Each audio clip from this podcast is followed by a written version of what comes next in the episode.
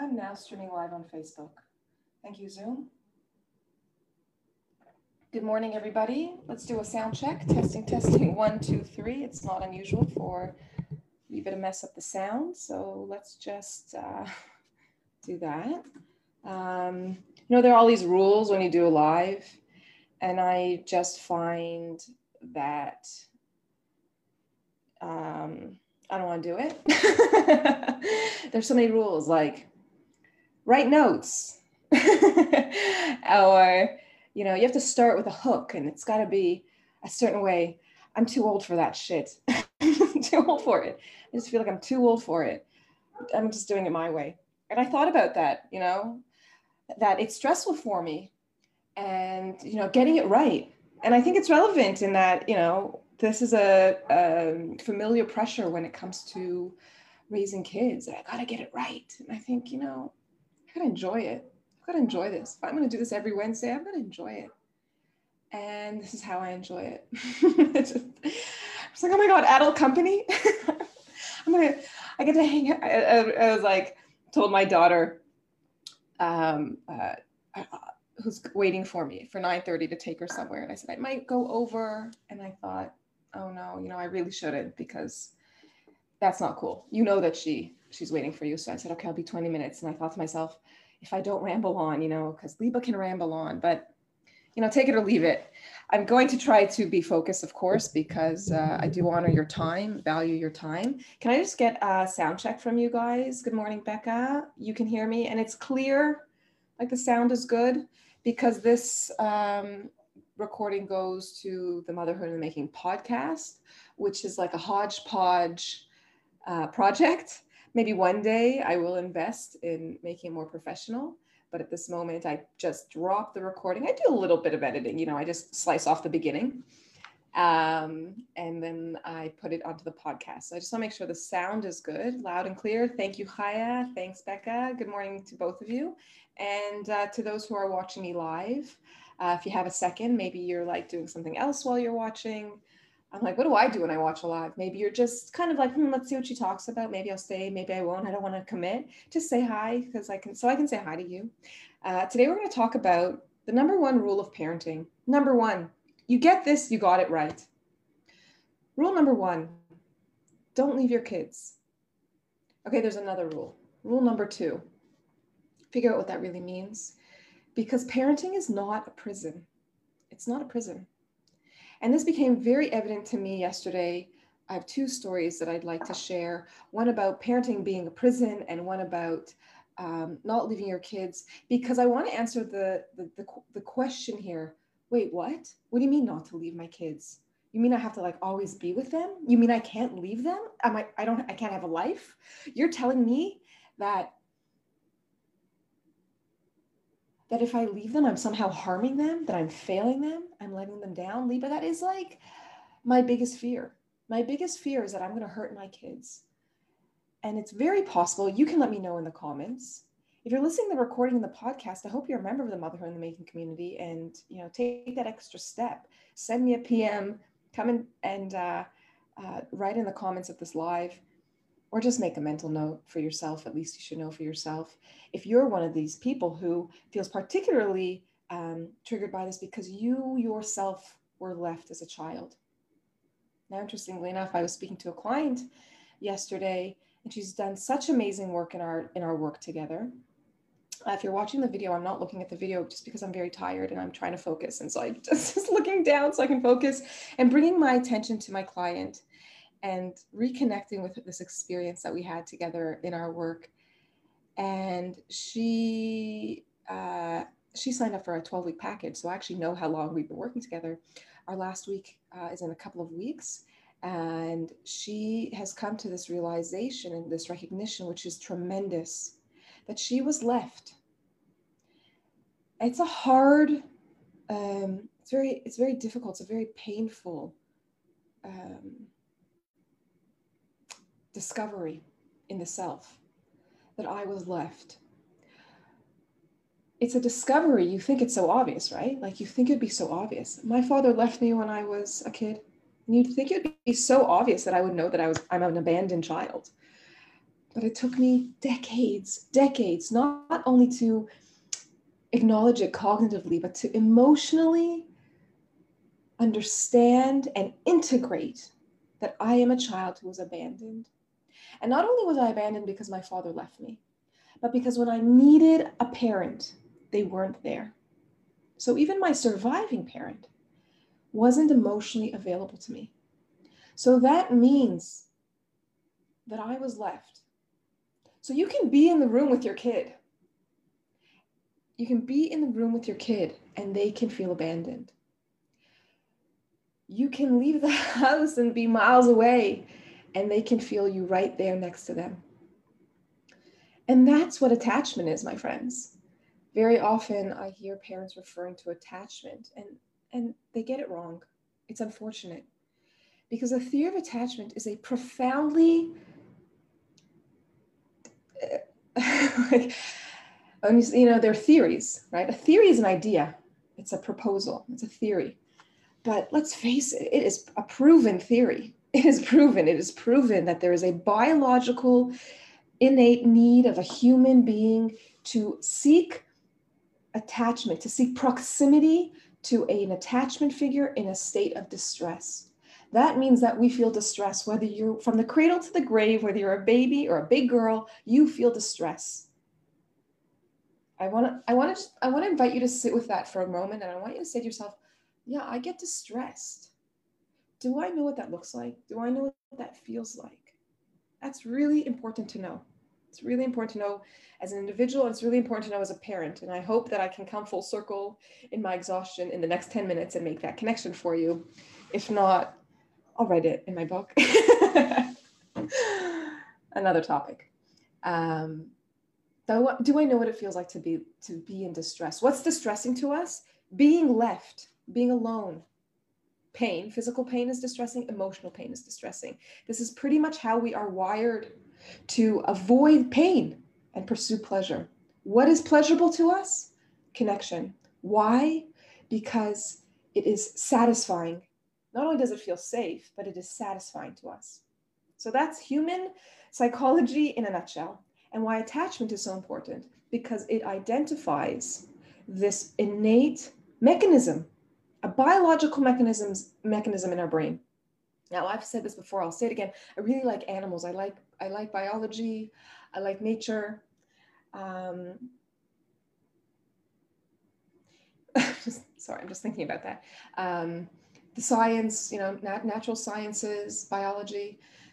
And when you look at animals um, or nature in general, not just animals, plants, you see how they are created. You, you know, you can interpret that however you want created, evolved, whatever.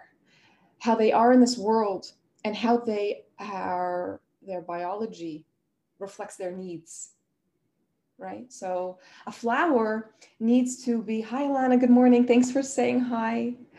Um, I feel like honored by your presence. Um, a flower will be, a flower needs to be pollinated to survive. It will, it is a symbiotic relationship with a bee.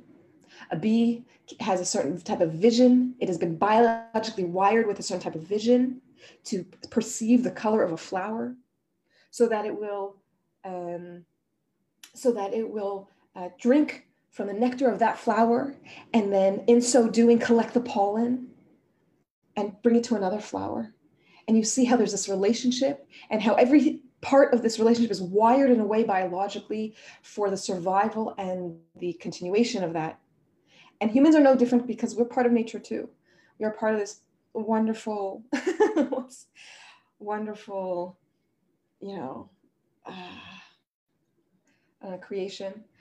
Um, we are part of something very big and beautiful. And this is how we are, this is how we work with attachment. And so, rule number one don't leave your kids. And I'm not saying that you have to be with them all the time, it's the opposite. I'm saying is to know when you can leave and to know when you need to stay. And the way you do that is first and foremost identifying distress. Know what your kid is looks like in distress. And I hear this a lot when parents they come to me and they say, "My kid is is pissing the shit out of me. I want to abandon this kid. And they, by the time they come to me for help, they have already abandoned their kid. They are still there. They're still present. They're still taking care of their kid. They're still put a roof over the kid's head. They feed their kid. But emotionally, they have thrown up their hands. And not forever, not for good, but it is enough for me to leave me alone consistently you know depending on your kid's age depending on circumstances there are a lot of variables how it will affect your kid. So don't go drawing conclusions about how you've hurt your kid. Don't do that because you don't know. You just don't know. These are the things that you don't know. But what you do know because Libas told you is that you're important to your child and they need you and they need you because they you guys are in this relationship simply because this is your child a biological agreement that i will care for you you made a biological agreement when you brought this human into the world. Not shaming you guilting you no it's just the reality. I did it too. I did it too. I didn't know i was doing it. I'm going to speak into the mic. I didn't know i was doing it. But there was a part of me that wanted that. There was a part of me a biological drive but there was also an emotional desire for connection.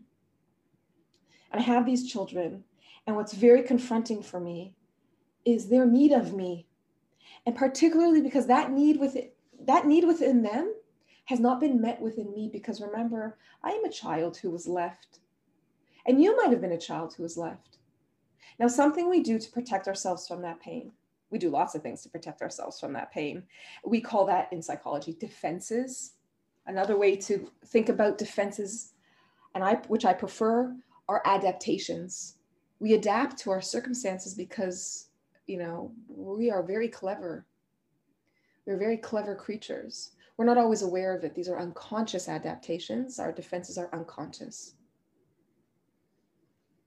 I'm in awe for this moment. I'm just feeling in awe of the human mind and um, the human human psychology. And I hope you are too. I hope this is inspiring to you that you are uh, inspired by how connected we are, how everything is connected, and that our adaptations are here to protect us. They're not bad. I know there's this saying like, oh, you're so defensive. Like, yeah, I'm defensive. I'm human. That's what humans do. Remember, we, we avoid pain and we pursue pleasure. And one thing that we do to avoid pain is that we develop, we, we don't develop, these are already developed. These are these are you know you know remember when you were a kid and they're like and you saw a commercial for this amazing bake no the the bake oven or whatever it was called. What was that thing called? Someone tell me what that was called. The bake baking oven. I never got one of those toys. Um, um, and then it says batteries not included. And I was like, damn, batteries not included. batteries not included. Batteries included, guys. Batteries included. Um, it's a celebration that we are able to, to, adapt because it allows us to survive in our environment. And young children who are vulnerable and dependent on account of their age and ability have these adaptations. And we adapt to our circumstances. And some of the things that we do is that we deny it. We deny that it's even there. We deny our pain. We, we deny our needs. And another thing we do is we idealize.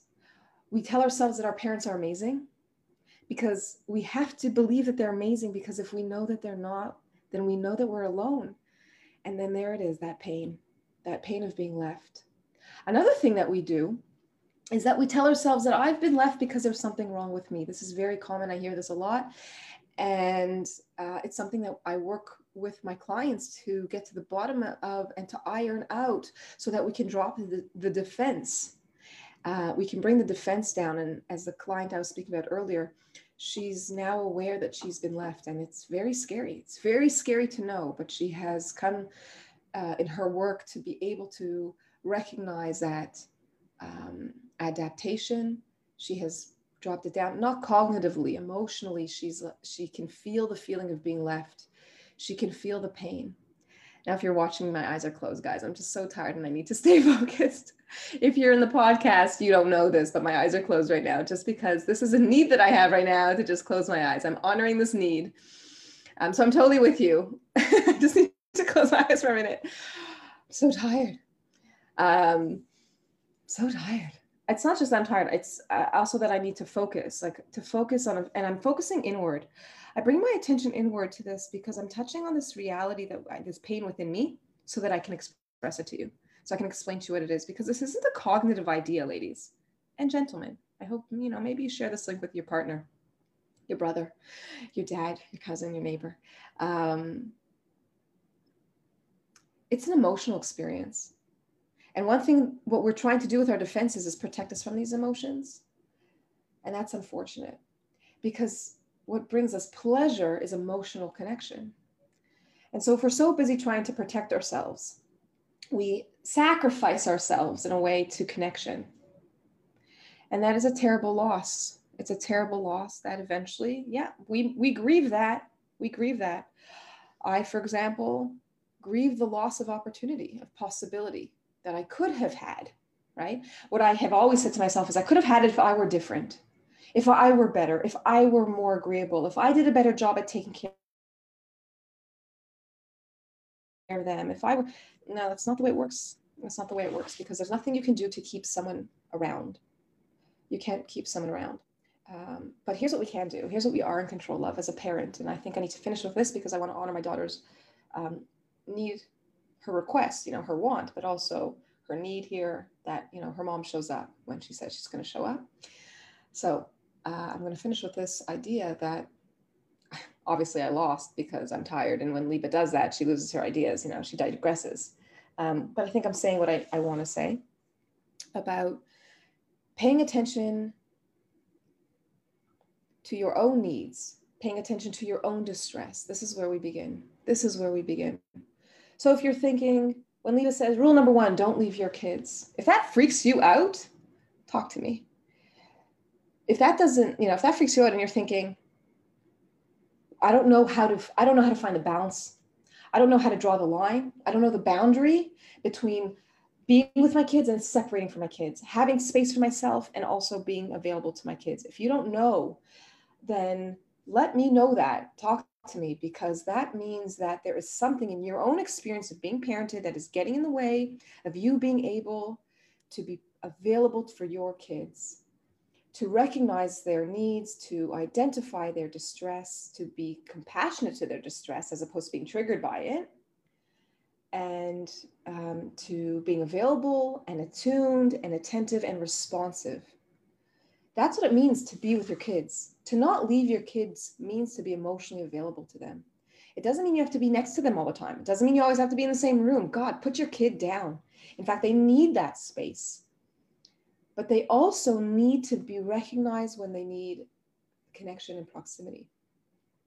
Keeping your kid close doesn't mean physically being close, it means keeping them in your mind so they feel felt. So that when you're not together, they feel themselves being felt by you. They hold on to, on to that. That is that's what um, John Bowlby and his colleagues um, called a mental model that they have a, an idea of you in your mind. All right, so I'm going to leave you guys with the, these ideas to chew on and invite you to comment below. Alana has reminded me that it's called the no bake no bake easy oven. Indeed, thank you very much. My my mouth salivates. I want a no bake easy oven. I think they took those off the market because they actually turned out to be very, very dangerous. They got very hot. Um, I just used a regular oven in the end, just used a regular oven. So thank you guys for joining me. Thank you for being here. Thank you for watching the recording, for listening to the recording, for being a part of the Motherhood in the Making community. Um, feel free to reach out to me if you have a question, if you have a comment for the group that you'd like to be heard and seen by a group. Um, go ahead and drop it below. You can send me um, a PM in Facebook or you can DM me in um, Instagram, but I, I haven't gotten good at Instagram yet on account of almost being 40. Uh, but feel free to reach out to me. Thank you for joining me, and uh, I'll see you guys in two weeks. I won't be here next week because I'll be away camping with my family. But then I'll be uh, back the following week to let you know how that goes and uh, share the lessons of that adventure. Um, so thanks again, and I'll see you guys later. Bye for now.